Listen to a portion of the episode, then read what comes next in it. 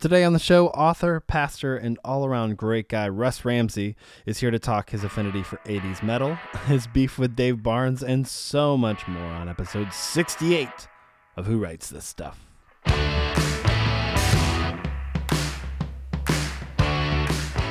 Hello and welcome to Who Writes This Stuff. My name is Nick Flora, coming to you from my house in Nashville, Tennessee. Uh, thank you guys so much for listening. You picked a great episode uh, to tune into. Uh, weather update for you guys. Still cold, as most of you probably can relate to, because it's probably cold where you are too, unless you live in California and I don't want to talk to you. Um, I just want to be where you are. It's so cold. Uh, and snowy. It's basically the worst weather to be productive in. And uh, as a lot of you know, I'm in the middle of writing for a new record and uh, starting to write a book and a couple other projects. And let me just tell you, winter is not conducive to productivity. Uh, you know, a lot of times when it's kind of dark and dreary outside, it does make me sort of get into that pensive mindset where I can actually write and focus. But for some reason, winter, not doing it. Uh, hardcore seasonal depression setting in. And not the depression as like deep sadness and existential thinking, but more like uh, eating four bowls of cereal in a sitting and binge watching Mad Men. Which basically, I know, sounds like a little slice of heaven, to me anyway, but still, not productive. Uh, thanks for all the feedback on the last couple episodes uh, of the Films of the Year uh. Super fun to do those and uh, to hear what films we discussed resonated, resonated with you guys and uh, and some ones that maybe weren't on your radar. I, I love sort of giving recommendations to stuff that I've I've listened to. That's basically why this podcast exists. Is I want to recommend my the people that I run into, my friends, whatever, uh, for you guys if you aren't aware of them, or if you are aware of them, just kind of highlight a little different part of their personality. Uh, there's some really great episodes coming up as well. Speaking of that, and uh, I'm excited for you guys to hear them. Uh, but speaking of enjoying things, if you happen to be on iTunes and uh, by chance end up on the podcast page and want to leave a review of the show, that would be much appreciated. How's that for a passive aggressive? Um, it, it, really it helps iTunes weirdly enough know that we're here and uh, potentially feature the show on their podcast page, which lets others know about the show as well. So uh, if you have five seconds and you want to go post a review over there, I will thank you by name on this very show. Uh, like the last few that, that reviewed it uh, is YLSTU123. I'm guessing that's Young Life Stew. Let's guess.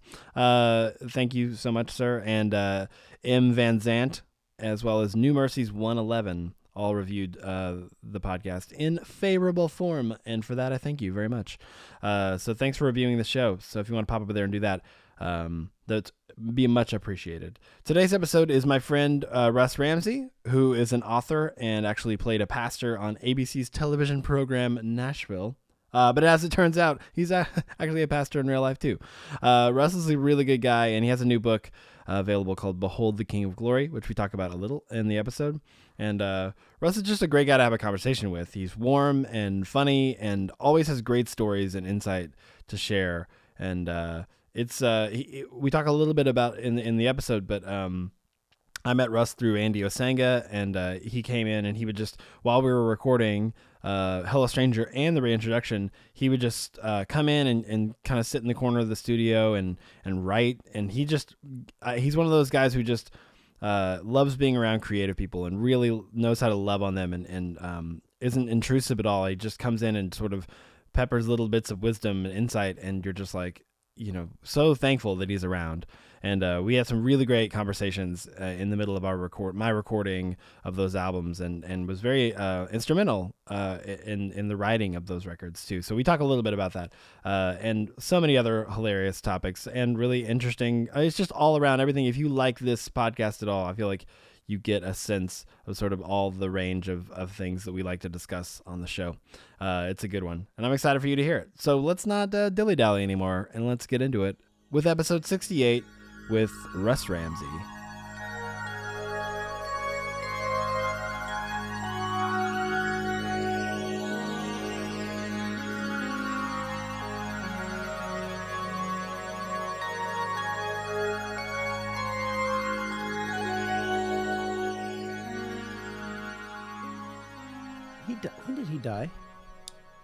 Ooh, seventies, late Yeah, seventies. late seventies. Okay, so there was a period in my life where I was alive and Elvis was alive, but I, I don't, I don't remember. You don't remember? No. You weren't. Your family wasn't an Elvis family. No, we were a uh, Beach Boys ABBA. ABBA, Oh, or is it. ABBA? I don't know. Does it matter? It would just, but though talk about. I mean, I remember sitting, you know, getting all the LPs out and laying them all out on the carpet. You know, little Oh, kid laying yeah. there and looking at the. Uh, funny story about that. Are we recording? Yeah, Well, all right then. Um, that's how it works. So, I have always thought of myself as somebody who is not easily starstruck. I've been around famous people, famous athletes. You're a big deal, is what you're trying to say. Well, uh, yeah, no, but I mean, you know, when you're when you live in Nashville or things like that, you're kind of used to running into people that It's are, true. You know, like watching the Grammys. You know, you Yeah. you're like, oh, I know some of these people. In the, in the- especially in the in the background. yeah, in the bit. background, Yeah. some of the background singers and all that, and um, so I've kind of fancied myself to be a person who doesn't really get starstruck. But then the other day, I was with my worship director, and we were going to uh, we were going to go get lunch and kind of talk about the next month of services. We walk into a restaurant, and seated at the table next to us is Tommy Shaw from Styx, Yeah. and Oh man. Did that start playing in your mind immediately? it was uh, I. we sat down and I just told I told my worship director I said I, I just have to apologize in advance because whatever productivity we were going to have in this meeting is now gone because What was he doing in that? because over your shoulder is Tommy Shaw and I'm going to be pretty much just thinking about Tommy Shaw for the rest of this lunch um, because you know that was the, my parents were huge Styx fans and- Yeah. and, it's rare it was rare for me where where my parents would have records that I would listen to and like as well mm-hmm. and now looking back, I think they listened to some great music. But uh, Styx was one that I just loved, and and as a kid, you know, you band members on album covers are kind of like action figures. Oh, completely. You know, where you have favorites just by the look of them. You know, Yep. and and uh, that guy's a good guy, and that guy's a, probably a bad guy. You Yeah. know, and uh, they look tough and like yeah, and I thought Tommy Shaw was was the coolest looking rock star I'd ever seen in my life. And uh, so yeah, so seeing him at that restaurant, I was just I couldn't believe it. Turns out he lives in town. Whoa. Not only that, but he lives in he bought a house that belongs to uh, a person who was like the childhood friend of somebody who goes to my church. So this this lady that goes to my church that she discovered my Tommy Shaw affinity, and she she said uh, I grew up in his house. Like I would go, you know, I'd sleepovers in the house he lives in. I know that house like the back of my hand. So I have to get Tommy Shaw on the podcast now. yeah, well, I mean, if you if you yeah if you need if you need me to help with that, That would be amazing. I want to talk to both you guys at the same time. I think it'd be amazing to do. I don't even know how it would happen. I would have to be much bigger profile than I am, but like it would be amazing to do, like have somebody on. Like this is a good example. Like Tommy Shaw and you, who are both done accomplished really cool things in their life creatively.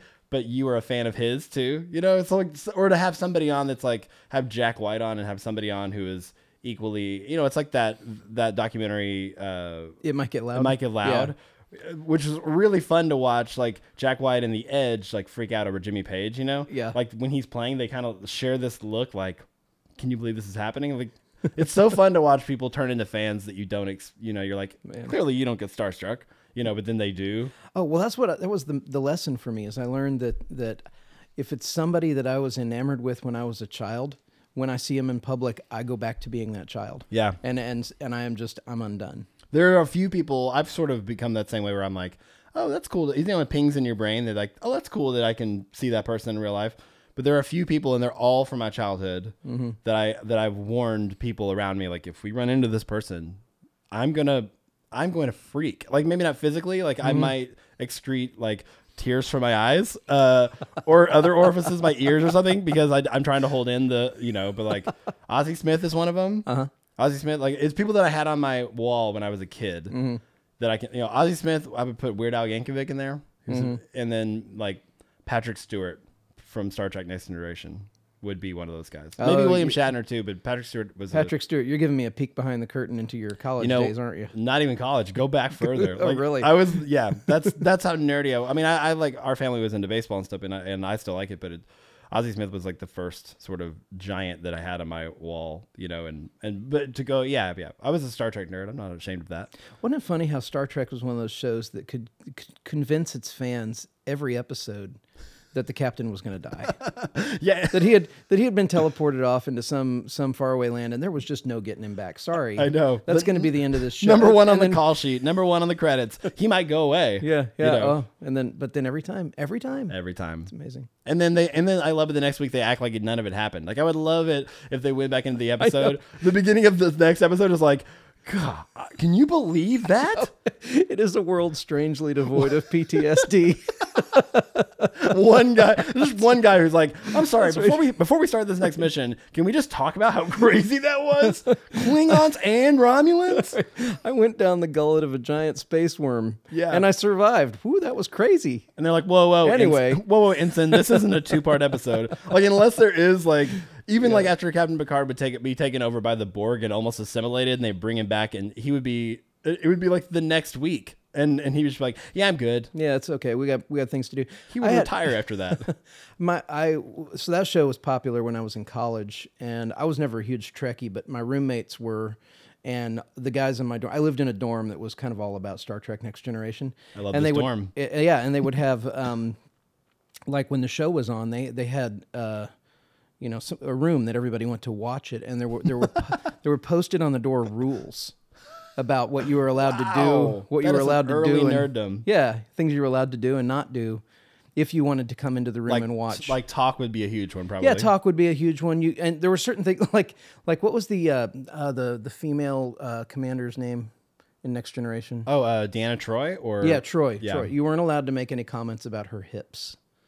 Was one of the uh, Keep- stated Keep like, those in your brains, It boys. was it was one of the stated rules on the on the list. Wow. That's a thing that never occurred to me. I mean, I watched it when I was, you know, middle school aged and junior high. Right. But like, you know, I just like was Well, you know, I mean, girl lot- pretty. I didn't think anything past Well, a that. a lot of rules are born out of litigation, right? Like apparently something happened at one point that required somebody to Yeah, it's, say, it's the do not swallow. yeah, the- yeah, you yeah. know, This, like this, I guess, I suppose this rule needs to be actually written down. I guess we, You wouldn't think it would, but it's don't drink the dishwashing fluid. It's that whole thing. Like somebody right. tried that. Uh, no, that yeah, I can definitely. I met her actually because in seventh grade I went to a Star Trek convention. Uh, of course you did. and and it's one of those things that like I didn't realize. I forgot I put it out of my brain until a few years ago, maybe even. But when it kind of became cool, it was before like Comic Con and all that stuff was a major major thing because it was a really small event in this like the biggest hotel that Little Rock had, but still not not that big. And uh, yeah, I'm- got to meet her, and I remember like standing in line for 30 minutes, thinking like I I can ask her one question. What's it gonna be? And like I just felt like I completely just bumbled it. Like it was it wasn't even about her. It was about another actor on the show that I really liked. And then it was funny because there was a lot of just you know sweaty 22 year olds, probably guys who would have been in your dorm, who were just like, "Would you would you go on a date with me? You any water?" You know, it's just all like, and she's just so sweet, being like, "Get away from me, nerd." Nah, thank you. You know. but it's one of my greatest uh, accomplishments in my life that I met uh, Deanna Troi. Marina Sirtis, who is the actor's name. I, we were all wondering what that was. You don't have to look it up on IMDb now. No, I told yeah, you. can find that. There's a there's a uh, a keyboard player here in town, a session player, who did some of the music for um, Star Trek: Next Generation. Love it. and he yeah and he did uh, uh he did um like anything that was sort of a futuristic instrument he he did the he did the composition for and he said that he he said that he went to a uh, Star Trek convention one time and as a musician he said he was running into all these impassioned fans who were demanding that he tell them if he thought that the music for the original Star Trek was superior to the music for the next generation and if if the uh, you know the the the the, the you know imagined futuristic instruments were, Yeah. were were if he liked them for the original episode uh, series or for the or for the next generation and he was like I'm I'm just a keyboard player yeah, I- dude. I don't. That, that's the thing is there. the- the- there but the passion, the level of intensity, like you're there's a right answer and a wrong answer to this question I'm asking you, and I'm just waiting to see what you're gonna say. I know. I've never been that kind of nerd where I just get so. I've always kind of welcomed everybody. You know, there is that. There's different tiers to nerddom, Mm-hmm. and I never really had the like. I just like it all because people were like, "All right, original or next generation," and I was just like, I kind of enjoy just going to space one hour a week. Like it's kind Mm-hmm. of fun. To, I don't have like a real preference, you know. I didn't, ha- but there are people that do, and they all live on the internet. You know what's funny about this? We're we're what ten minutes in. We've spent Yeah. probably I don't know, seven of these minutes talking about Star Trek, and I really have never watched it. and I've really never liked Star Trek. I think it says a lot more about just the idea of being an impassioned person about something. yeah, but that's how Star Trek does its work on people. It's Right? true. It sucks you in. It's right? true. I guess. I Yeah, know. I mean, I love Star Wars too. Don't don't get me wrong. It's uh, anything happening in space. I'm pretty much on board with. Wait, you're not Andrew Osenga? Wait, this is the wrong podcast. I brought wrong topics. Let me let me go through here. Uh, so, but I to go back to your your earlier point about like laying out the records and stuff and looking at the people. I remember. I mean, it was even before a time where you could just go online and see what what band member played what instrument. I remember like if they weren't holding it, you kind of had to guess who was who. Uh-huh. If it And- didn't, yeah, if it didn't say under their name. Or yeah, whatever, exactly. And I'm, I remember being just fascinated, and then finally seeing them live or seeing them on, on the Tonight Show or something, and being like, "Oh, that guy's the bass player." You know, just being sort of surprised. Yeah. I I feel like it was a the pre-internet age. Not to sound too much like "get off my lawn, old man," but it was so much more full of wonder in my mind in a lot Mm-hmm. of ways. I mean, I'm sure you could argue that we we can see anything we want to know and learn anything we want Right. to know, so you can think about it. But you really, especially for a kid, you had to kind of Yeah. you know dream up like oh you know I wonder which one is Tommy Shaw or you know Well, I think part of it is is that back then you, you it was very tactile. Like you you would hold the album in your hand and you had this relationship. And now in the internet age, it's sort of a you look but you don't touch. You know, you'd get like the creases in the in the slip cover for the for the record. You know that that, that were Mm-hmm, kind of yours, and and and you would sort of know where on the page to look for. You know lyrics for songs and who wrote what, who played what, and all that stuff, and you kind of get to know all these. Well, they're characters. I mean, they're just Yeah. these characters in this in this story that that's m- music you know that you- Yeah. that- and you're getting just this limited now man it's every it's everywhere anything if i want to go listen to anything i can pull it up on my phone right now and listen to it it's Back almost it was it's almost so overwhelming to the point where I want to start just carrying five CDs in my car again, Mm-hmm. just to because having a limited amount of options is actually more helpful Mm-hmm. than just being like, oh, I, I just want to listen to something. Oh, I can listen to everything. do you have oh. a, do you have a record player yeah, but it doesn't work. I know people who have been uh, really into vinyl not just because it's your hip, you know but right, because right. but because there's something about that that tactile putting the record on Yeah, there's a you're only to it. listening to one side of it at a time so it's this very kind of engaging experience where you sort of i can't uh, remember the last time i put on music and then just sat down to listen to it Oh, that comes up on the podcast all the time. It is. Does it? It's. A, I feel like it's a lost art, and not only like a lost art age wise, but age is in like the older you get, the less time you have to Mm-hmm. sort of devote your time to a piece of music. When like we just the Dave Barnes episode that we just aired, like we talked about that extensively, and like how. Especially as an artist, you constantly want to be inspired by whatever's happening, and kind of if you want to remain relevant to a point. So I feel like you kind of have to almost set that aside as as a as a point of your work. Like, Yeah. okay, now, or you know, I'm sure it's the same with books or anything. You sort of have to be like, I want to remain in, engaged in the culture that I live in. Mm-hmm. So you sort of, but when you're a kid, you have nothing but time yeah to just sit down, and that's that's I think that's why that coupled with the fact that your your brain is forming at a very you know every day it's getting a little bit more formed, and you're taking in things so deeply and profoundly that I think Mm-hmm. it's coupled between it's the mix between those two that why our, that our favorite stuff for the rest of our lives will be our favorite stuff when we were 15 or whatever. You know, I, uh, you just triggered something. You, I, Hit it. I stopped listening to you about 30 seconds ago because you brought up Dave Barnes. Yeah. Who he, he's unaware, but Dave is my nemesis. Ooh. I, I uh, I'm- Sore subject. I'm sorry. yeah, I'm not cool with Dave Barnes right now. Tell me about it. Well, um, it's pretty simple. What I want to do is I want to get in a karate fight with him.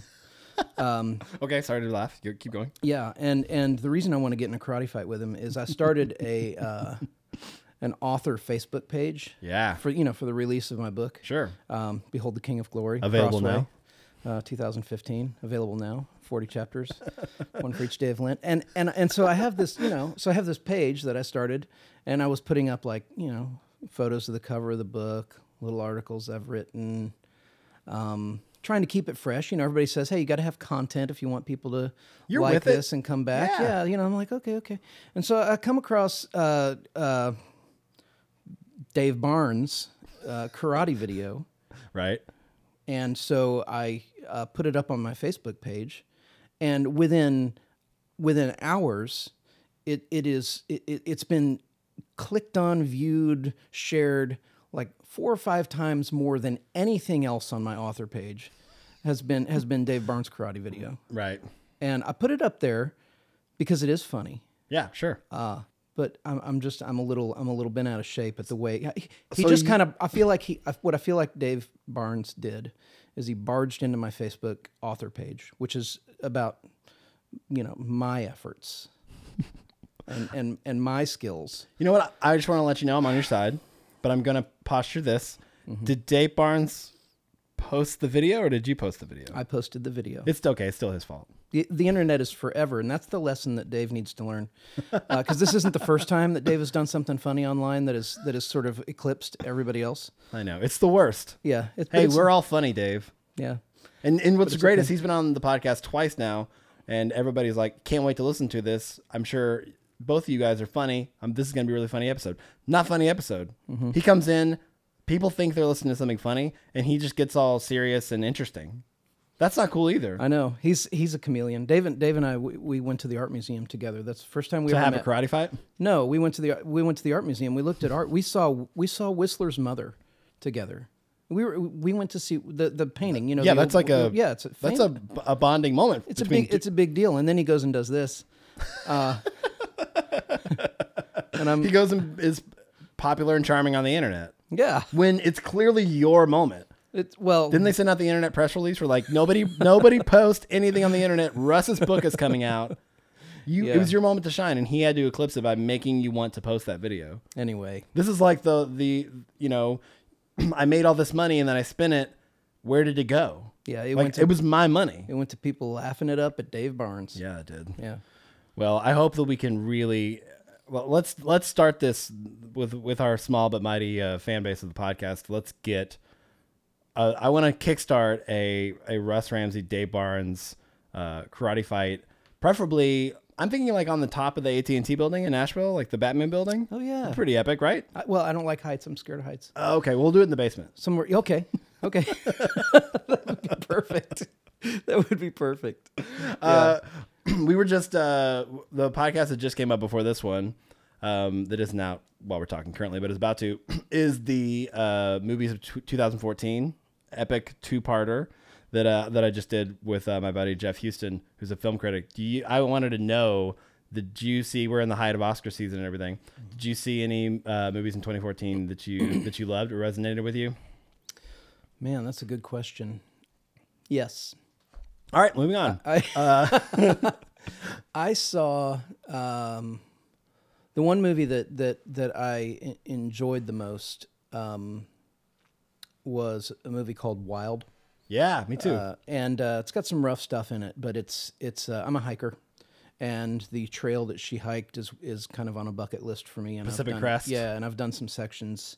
I've done a couple miles of that trail, enough Mm-hmm. to just kind of have it in my blood. really? Uh-huh. But uh, but but that that I'm I'm a sucker for those kinds of stories. The stories of people um, uh, re- returning to nature in order to uh, kind of find their their way. Yeah. Uh, and and part of what I loved about that movie is is there's just a lot of through hiker accuracy in some of the things that that were happening, like like toenails falling off and that. So I've Oh had that happen, you know. So it's- Really? yeah, it's just something that that's a part of part of the deal, you know. yeah. Um, but and I saw I saw American Sniper, uh, Yeah. which was I, I left feeling very conflicted. I thought it was a great movie, uh, and I thought part of part of the power of that movie was I think you're supposed to leave feeling like ugh. Yeah, I think so I, too. I don't like that we live in a world where this happens. Um, and uh, saw Birdman. yeah, what'd you think of that? To be honest, I didn't. I did not like it. Well, that's okay. Yeah, I, I and and it's weird because I I thought I would, and normally I like movies, I, and Yeah, so maybe I that's just why I was missed- asking you, Maybe yeah. I just missed something. I, I'm not a, usually a critic. I'm not usually going in with a critical eye. Um, you know, That movie is one of those movies where I mean, art is subjective, subjective anyway, and I think you have to. I think if you're in a if you're not in the right mood, uh huh. that can just be like, what is this? This is really obnoxious. And I, I was I was in the right mood for it. I really liked it a lot Mm-hmm. actually, but it mainly just because I saw a lot of my own sort of Yeah. fear of leaving a legacy or the, the artist's sort of view of how am I perceived and like Mm-hmm. what if you take a job for money instead of for artistic value? Uh, You know, Yeah, there's a lot yeah. of that sort of and like Yeah. and you know to be honest, me feeling like I'm going insane. Mm-hmm. And like, when does the man start and the and the artists begin? You know, it's just sort Yeah, of yeah, So yeah, there's yeah. a lot of those sort of things. I think, if anything, the takeaway, people who don't even like, don't really like that movie or didn't have an interest in seeing it, it's fun to see Michael Keaton be awesome because he was really Oh yeah, his performance was just amazing. I that I- alone I, is just sort of outstanding. Yeah. Well, and that whole premise of a, a man who's mostly famous for playing a superhero, Mm-hmm. uh, and now he's uh, in the later stages of his life trying to figure out who he is as an artist, and Michael Keaton playing that character is just brilliant. Because that's how we all, e- even if he's not that guy, because I mean, he didn't do Well, I'm f- for Batman. I'm Batman. He is, right. Two words seal the deal. yeah, pretty much. Wh- wh- Who is Batman for you then? If you think about Batman, Uh, well, I always think of it's funny. There's here's George Clooney quote. Uh, when George Clooney was asked about um, playing Batman, as that somebody asked him the question, "Do you think you're going to be able to kind of get into the? Do you think you're going to be able to be a convincing Batman?" He said, "Oh, I'm not trying to play Batman. I'm trying to play Michael Keaton playing Batman." at least he's honest. yeah, I mean, that's the yeah, that's that's kind of it. Val Kilmer's like, "What's Batman? Yeah, Val Kilmer's like, "Are we still doing this? Really?" What's really? When do I get paid? When's lunch?" Uh, Again, oh, this. All right, I, I do want to ask about this book.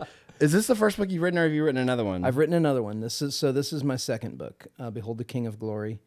Uh, the first book I wrote is called Behold the Lamb of God, and it's Oh, okay. it's a Christmas or it's an Advent narrative. What I what, what I does did, it have to do with Andrew Peterson's Behold the Lamb of God? Let me talk about it. Um, so it's one of the things that Andrew did with Behold the Lamb of God, the record that was so has been so great.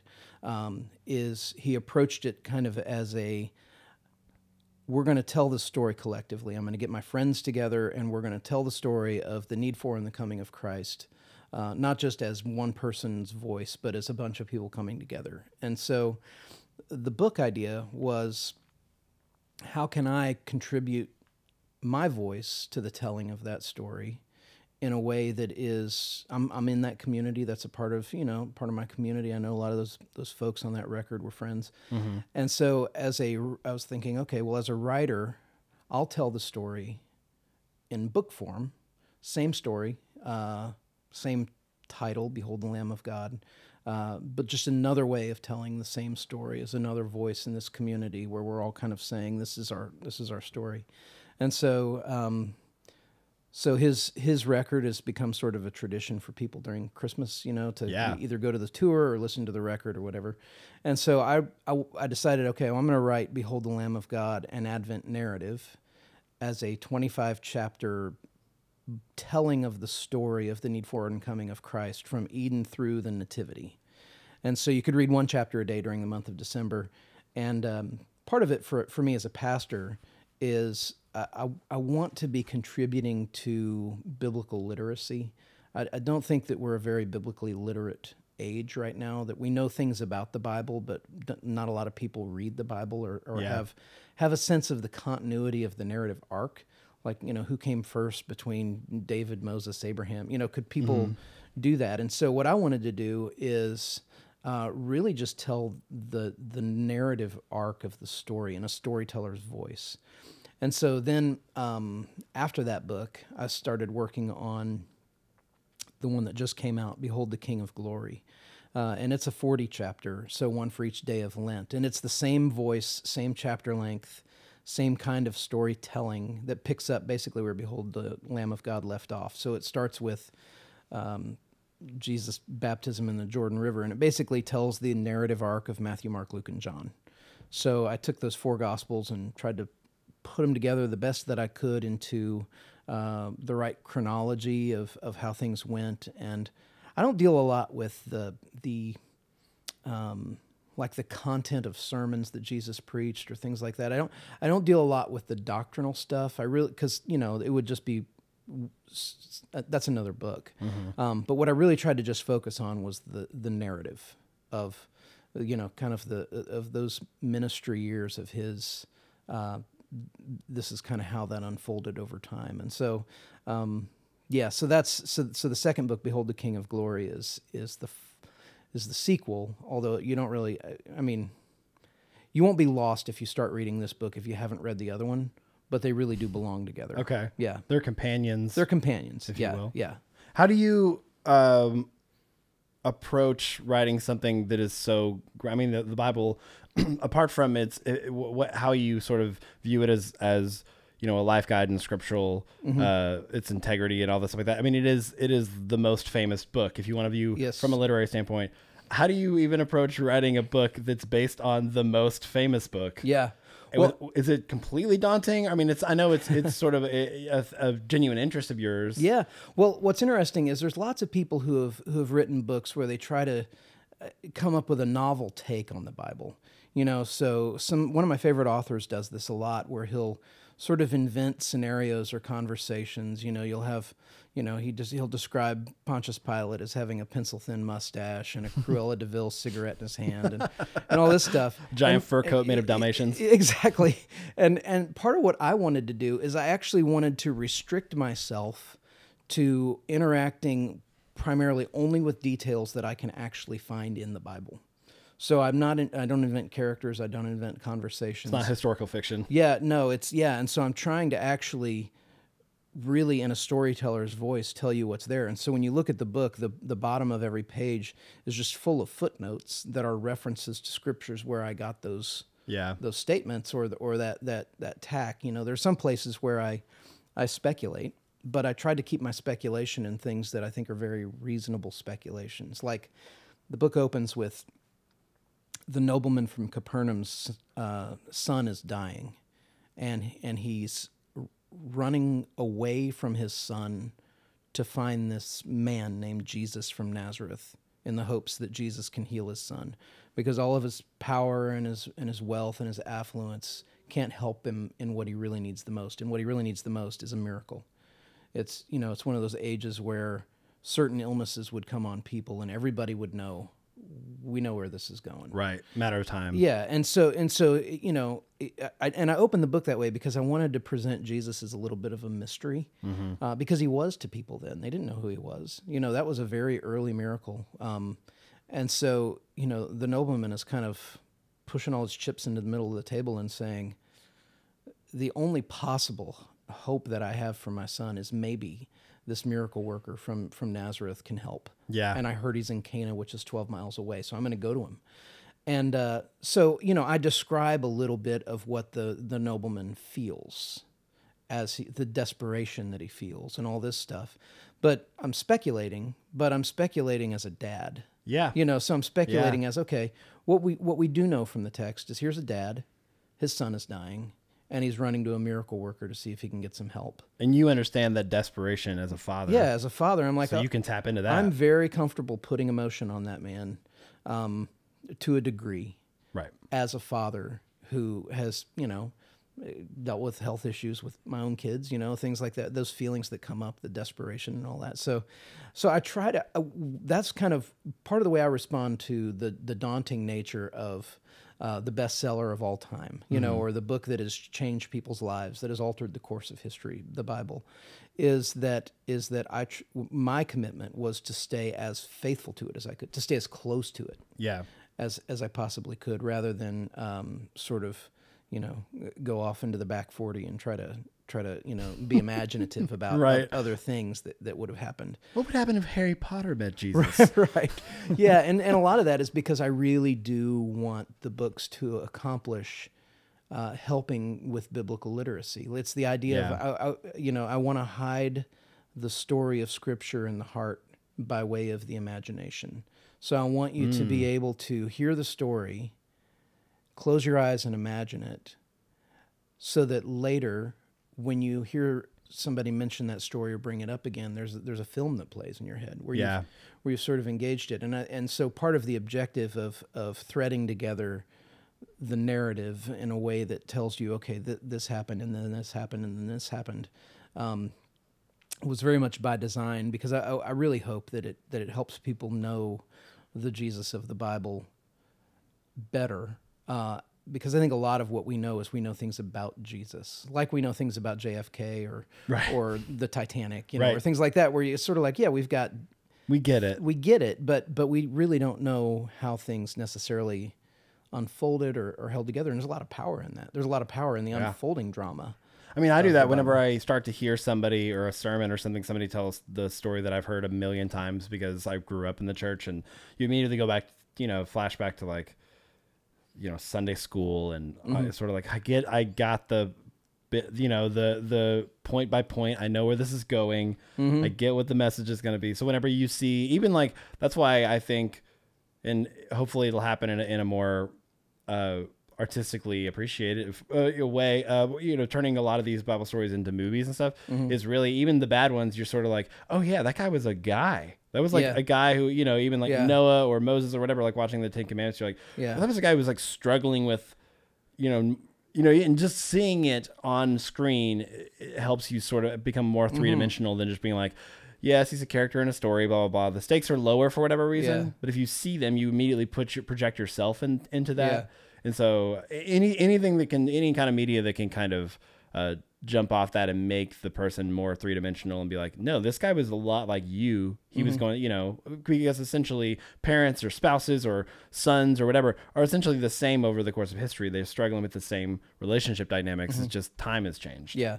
Yeah, the Noah movie, for all of its quirks and flaws and weirdness, there there were- there were some points along the way where I was watching that movie where I thought it was very helpful. And one of them that I remember jumping out um, and again, in terms of biblical fidelity, that movie wasn't trying. No, It- it it I mean, the, the, the, that was not their intent at all. No, it wasn't. Was to tell the Old Testament story. But one of the things that I thought was fascinating was the depiction of a world that is not uh, populated that much Yeah. you know that the and that and that every other human that you would come across there was this question of is this is this a safe encounter or is this a dangerous encounter you know that whole thing was that was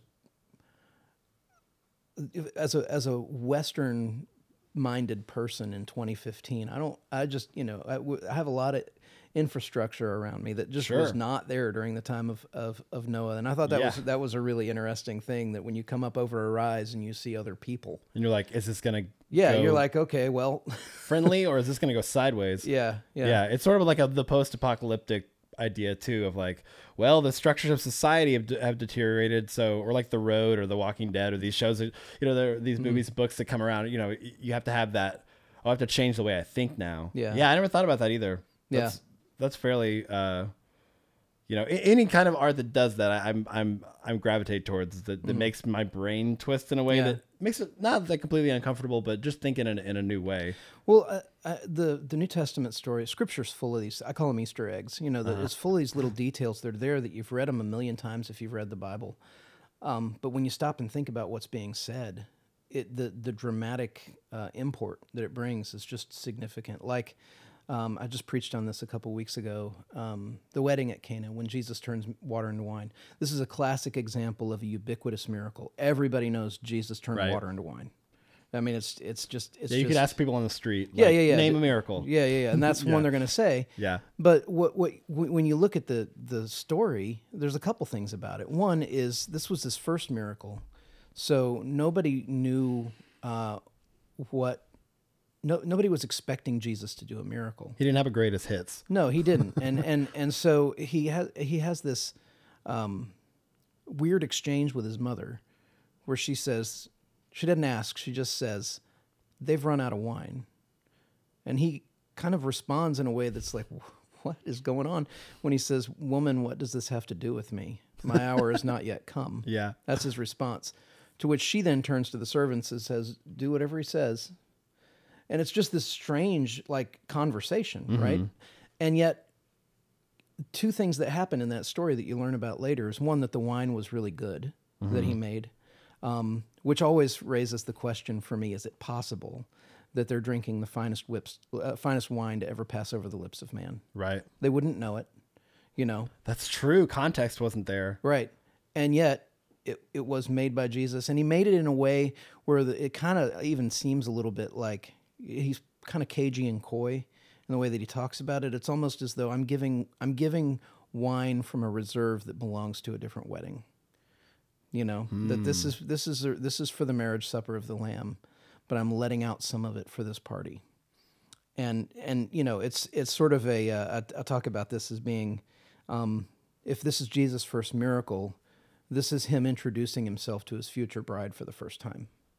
You know, this is him saying hello. Yeah. Uh, and, and it's sort of so it's sort of a scene where his mother is saying, "Why don't you go introduce yourself?" yeah. And Jesus saying, Now's "Mom, not the time. Mom. you know but i mean that's what he does but the other the other easter egg in that is is you know you're told that he, they fill six of these ceremonial water jars that hold 20 to 30 gallons each up to up to the brim which means he made 180 gallons of wine which which means so so so jesus brought 180 gallons of wine to a party which if you break it down into bottles this is the equivalent of bringing 800 bottles of wine Wow. to a wedding. So, so you- when you stop and think about that, you you just think, okay, his first miracle is 800 bottles of really good wine to a party. Yeah. Um, to me, that that just that that is compelling to me because wine was a symbol of gladness, and it's just this abundant, lavish, generous gift of gladness at a, at a at a wedding, and those details are just there. They're there in the text. Yeah. Um, but you would just you know a lot of times we fixate on oh he turned water into wine. It's like yeah, but A lot of wine. a lot of wine and good wine, and, do in we- a way that it, he was behaving like this is costing him something. Yeah. And and you know, so and did we ever find out how many like invitations to parties did he get after that? Because like we got to get this guy. the word got out. yeah, yeah. Uh, I have I have a question because you're the first. Uh, you're not the first author I've had on, but you're the first pastor I've had on. okay. Which oh, is sweet. So, which is uh, you know, I, I know you wanted to have something monumental. You're the first person that's have, had an, a visible, uh, I should say, an audible beef with Dave Barnes too. But um, Yeah, but yeah. you know, so I, I'm I'm trying to you know pick all the, the ways that set you apart from the other guests as possible. I want to make you feel special, Russ. Uh, uh, I'm I'm interested as because I know you as as Russ Ramsey, like my friend, and uh, you know you've been there in some really uh, monumental, I guess, to to use a hyper, hyperbolic word, uh, moments in my life. And when I was recording, uh, you were you were you were like the godfather of of my last of the reintroduction because you were kind of there all the time, just sort of writing and like.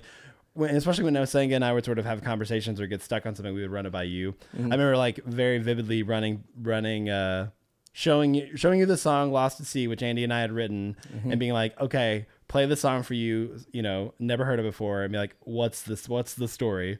And you and you sort of that. It was such a daunting and also excited moment to be like, "Okay, does the song work as a story?" And you know, and but there's several other songs too. I think even on "Hello Stranger" a little bit. We, You were you were there uh, during that process. a little bit. Yeah, that's when we met. Yeah, yeah, yeah, yeah. yeah. So I and I remember like talking to you about some of the themes of that, and Mm-hmm. then looking up, and we were the only ones in the room because everybody else went to lunch or something. but uh, which which often happens. Uh, we're just so interesting, Russ. We can't help that. Right, But uh, but so I I don't really know you as like the pastor or whatever, but I I have had you know friends that that have worked in the church and stuff before too. So two things you can answer it however you want. How do you see yourself as Pastor Russ?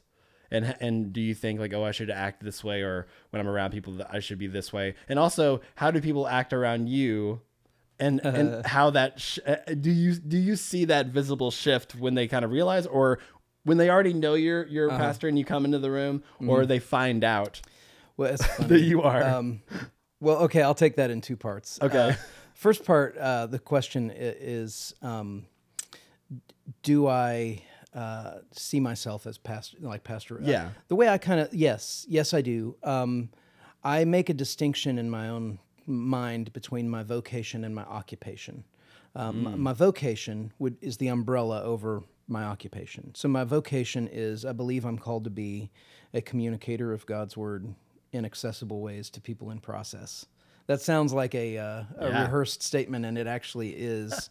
but it's one that I just blurted out one day and thought, "Oh, remember that because that, down, kind of right? Yeah. crystallizes." oh I it. do that too yeah Yeah, that I'm a communicator of God's word in accessible ways to people in process. That that I want people to know the truths of Scripture and apply them to their lives. So under that umbrella is is this occupation that I have as a pastor in a local church. Uh, which is which is a profound way to live out that vocation because I, I it's there's an ongoingness to it. There's a relational connection that I have with people. I, I compare it with my musician friends. A lot of you know music is going and doing sort of one-off shows and sort of delivering something that you've you've polished pretty well. Sure. Uh, and then getting getting out of Dodge, you know. And for me, it's I got to come up with a new thing every week to the same group of people. You have a residency at a venue. Yes, You have to keep yeah, yeah, and I can't, and I can't, yeah, I can't do greatest hits, and so You can't wear the same outfit every week either. yeah, but I do. um, but uh, no, so so I love that because part of it is it's a very humbling thing to know. It, it it drives out of me the desire to hit a home run every week, is to know. Look, I, this Interesting. Is, this is a game of base hits for me. You know, is is if you're here for 52 Sundays, or let's just say you're here for 45 Sundays a year.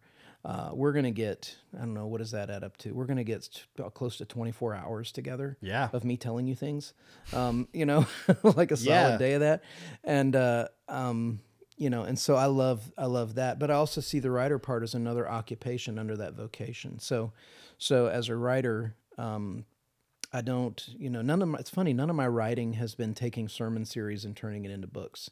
My writing is Thank always is a pretty well. You're you're welcome. It's My- been done. My, uh, yeah, my writing. I feel like my writing is a, is a, a different expression, a different creative expression than than the the pastoral work, um, and uh, they they overlap. But anyway, so that's kind of how I feel about that.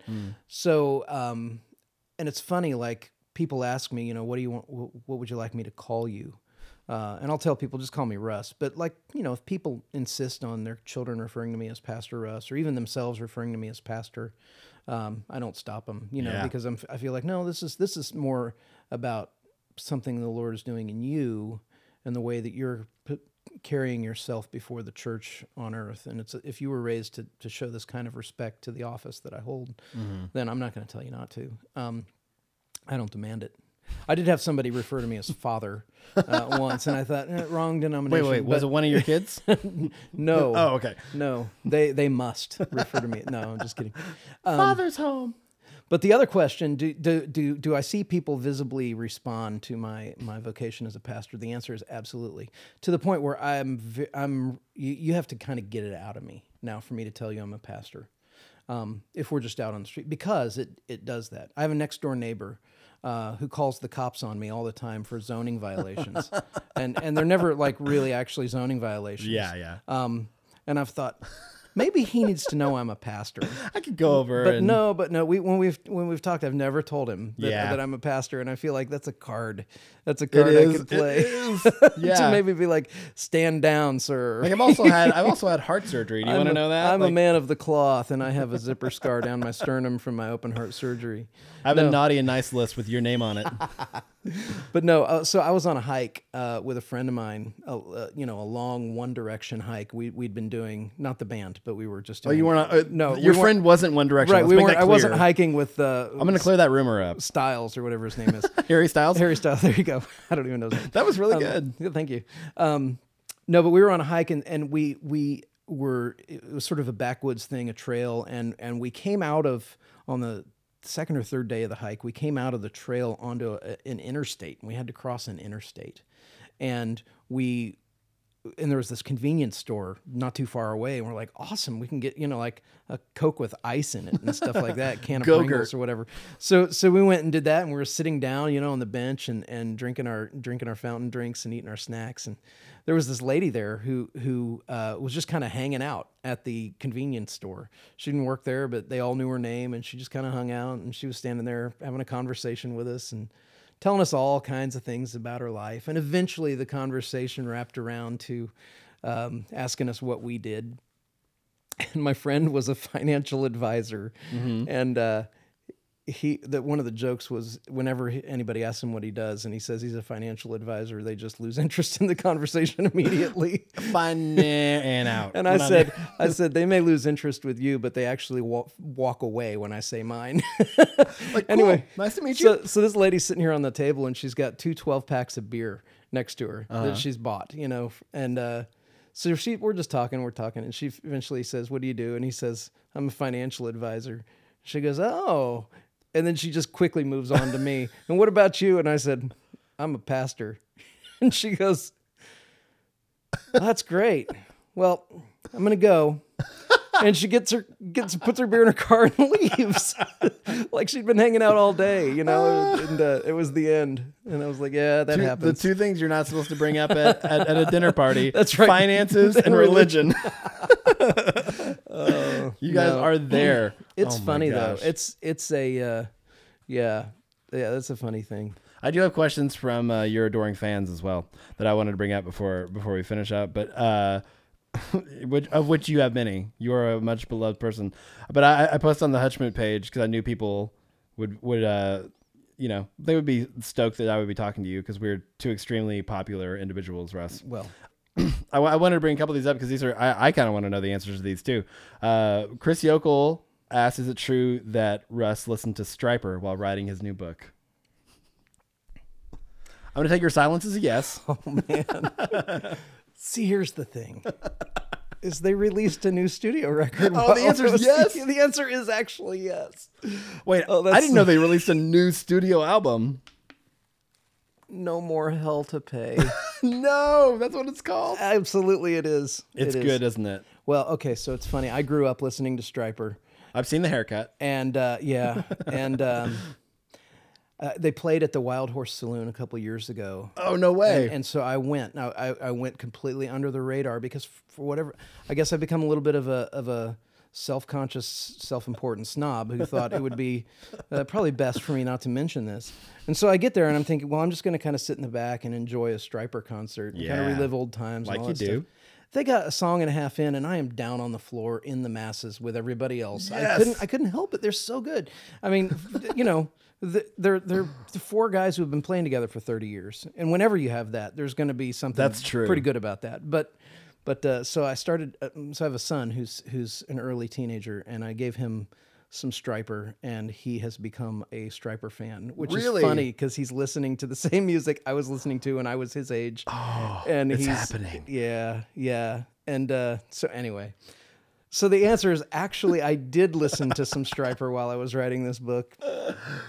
That's amazing. Um, I have seen that that haircut that you had back then, and it was it's pretty uh, Stryper esque. Yes, yeah. People tell me, "Oh, nice mullet," and I'm like, "No, that's not a No mullet, way, my man. friend. My friend, that's that's that's his."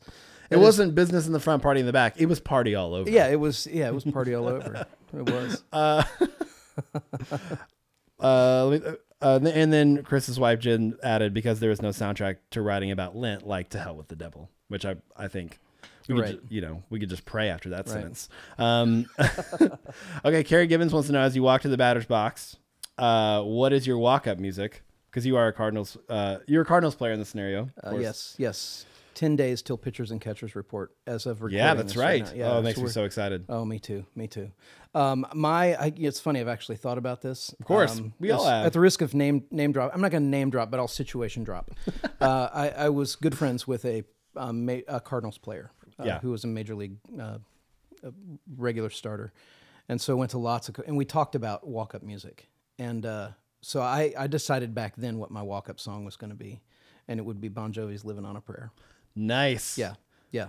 All right. So Just the what chorus. what point? Oh, just the chorus. Yeah. Oh man, just going for the punch. yeah, well, we're not even there, that. living on a do, prayer. Do, do, Yeah. do, do. Yeah. Yeah, yeah, because it's got a, it's got a long intro. It but, does but I would totally intro. just go for the for the big chorus hook. I think mine You don't be- got a lot of time. You don't. You it really is. I mean, maybe like 15 seconds Yeah. max. Yeah. So you got to get in and get out. McGwire used to walk up to "Welcome to the Jungle," and he would and it would start with a junka junka Yeah.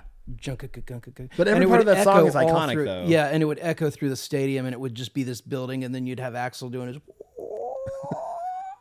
You know, and it would just Yeah. uh, people would just go nuts, and he'd take his time. And, Yeah. Well, yeah, uh, he yeah, could. Yeah, He had to make it a production. good times. So I I, times. I think mine would be. I, the one I settled on years ago was uh, "There Goes My Hero" by Foo Fighters. okay. because why not? and and it wouldn't even be the "There Goes My Hero," which is the line of the chorus, but just the drums, just the do do do do ba ba ba. It just has this sort of like we're we're, we're going into battle kind of feel. Yeah.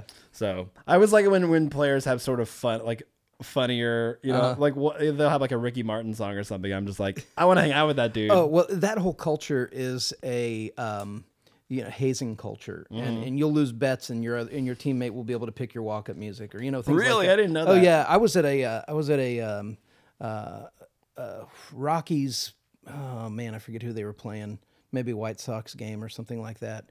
And right before the game, uh, the uh, there there was a, a Rockies player and a White Sox player that were both walking to their bullpens, and both of them had on pink teddy bear backpacks as they walked across the field. And I was with a friend of mine who played um, ball for Vanderbilt, and I was like, "What's that?" And he goes, "They're rookies. They're they're just that's just that's just part of the deal. Wow. They gotta they gotta do stuff like that." So I've never but- noticed that. yeah, but that was one of them. Is is uh, is is you know if you lost a bet, your your teammates could pick your walk up music, and sometimes they'd have just you know the hills are alive with the sound of music or or things you know just Yeah. just humiliating stuff. Um, Oh, da, da, da, like a lonely goat. Like there's some sort of like Yep. It's like the most humiliating thing to walk up to. That's really. I mean, it makes sense because sports in general is this sort of, you know, it's very barbaric and sort of its in, in its uh, etymology anyway. So I always do lightning round questions at the end to sort of. Uh, it often encourages other, th- uh, you know, springs up other thoughts. So if you have them, please share. But uh, I, I didn't want to leave you out just because you don't have an album you're you're promoting. Doesn't mean that I can't ask you the same questions that I asked them. Please. Uh, so you usually ask people if they have a surprising musical influence, but I want to know: Do you have a surprising? Is there other than Stryper? Is, Right, right. Is is there an artist that people would be surprised to know that you genuinely love, musically or yeah? I guess let's stick with music. yeah. Um,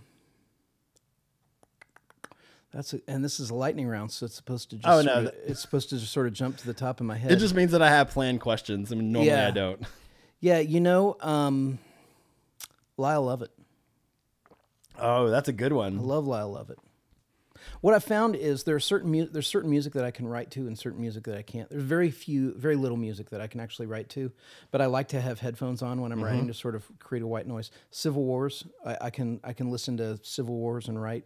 Um, Phil Keaggy, uh, his acoustic solo stuff, I can do that with, uh, and uh, Jack White, love Jack White, uh, but I can't I can't write with Jack White. I just, I just love him. Yeah, yeah, Yeah. Is there? Do you find yourself listening to more music when you're writing that that has lyrical content, or is it easier to write? No, it more actually cinematic? it has to be something that that that I doesn't get my attention. Yeah, that would Uh, be. so it has to kind of have like a uh, it has to kind of stay dynamically in one sort of place. And Yeah. Civil Wars kind of have a thing they do that that doesn't you know there's no drums. The dynamic is is is uh, They set a mood instantly. Yeah, they set a mood, and it's a good mood to write to. Yeah, I could definitely see that. Something, and it sounds almost like a, a backhanded compliment, but like music you can put on to ignore Yeah, is really important. Yeah. And, and it does serve a purpose. And it's not that you don't want to. I mean, I have movies like that that I put on, like I want something in the background, but so I'll put something I've seen a 1000000 Mm-hmm. times that I, you know, but it's a, it is a compliment because you, you want something to just sort of accompany your day or Mm-hmm. Yeah. your whatever purpose you're you're doing. But it sounds like you're being like, oh, I just need something something to ignore. Mm-hmm. Let's call Russ and have him over, and I'll just ignore him. Uh, what do you associate with the name Keith? urban. All right. Um, That's usually the answer. I need to. is it? That's my my current favorite name is Keith. And, my, and I, I say this on every episode, but it's because you don't see any baby Keiths anymore. It's not. It's a time. It's a timestamp name. That's actually very true. Like I love the name, but for a long time it was like Kenny. But I feel like I, I love names that sort of have that kind of like. If you say like, "Oh, Keith's coming over," you have an image of who Keith is, even if you know him or not. That's so true. I can't think of I, I can't think of more than a handful of Keiths that even exist. I know, but they, it's a specific name that has like that. Keith has a personality and has a purpose in your friend group, and I just love a good Keith. Uh, that's my favorite name to yell because forever it was like you know like oh that's Bob over there if you're just like making up a name or whatever. But like it's it's funny to just say Keith to me. Uh, who is your first celebrity crush growing up? Uh, my first celebrity crush would have been um, uh, oh, you're gonna have to help me with her name. I can do that. Michael J. Fox's girlfriend in Back to the Future, the first one. Yeah, Yeah, that's a good one. I think that might have been one of my first ones too. She was my first my first celebrity crush. Super cute. Yep, yep. Like, do, were you ever the the put a poster of a girl on your wall guy? No, no, no. There's no, nothing no. like that. No, if it wasn't if it wasn't metal, it wasn't going up. what are you kidding me? That's the quote of the episode. okay, I'm, I'm interested in this because uh, you are older than the internet. uh, which Yes, I've I had, am. I've had people on who aren't, which terrifies me. Um, what's your first memory of the internet? Uh, AOL dial-up sounds. Mm. Yeah, is the is the uh, plugging your computer into your phone line and there being this because it was Atrocious oh, sound. Oh well, and it was it was an it was a to do. I mean, you had to you had to plan your life to be on the internet. Like True. you had to decide, okay, A time when no one was going to call yeah, the house. yeah, I can't have anybody calling, and my wife can't pick up the phone and try to make a call, or, or this whole thing is for naught. It's true. Right. I I, I got. What an hilarious, not that long ago thing. right, right. I got I got one third of this image of a of a cat hanging from a tree downloaded, and then you picked up the phone to call your mother. What what? we need we need to get it together here. We need to have so a plan. Um, yeah, but I remember well because I remember back when I would get like an AOL CD. Yeah. Th- Thousand those free were- hours. Yeah, those were days when just having a CD, you felt like this is an item of value You felt like you were in the future. no matter what was on it, Mm-hmm. right? So if it was TurboTax, you felt like, okay, th- this this CD is I need to be careful with it because Yeah. it's it's it's it's well, it was created by a laser, you know, and that's Which not, are the that's, future. That's not a small thing, and so um, yeah, so that's my earliest memory of the internet. Uh, man. Thanks, Russ. Mm-hmm. That'll do it for episode 68. If you want to grab a copy of Russ Ramsey's Behold the King of Glory, you can do so at Amazon.com. And make sure to follow Russ on Twitter at Ru- Russ Ramsey to, uh, you know, see how this beef with Dave Barnes develops. Uh, next week on the show is Colin Hay from Men at Work, so don't miss that. Uh, but for now, for episode 68 and Who Writes This Stuff, I'm Nick Flora. Go do something creative.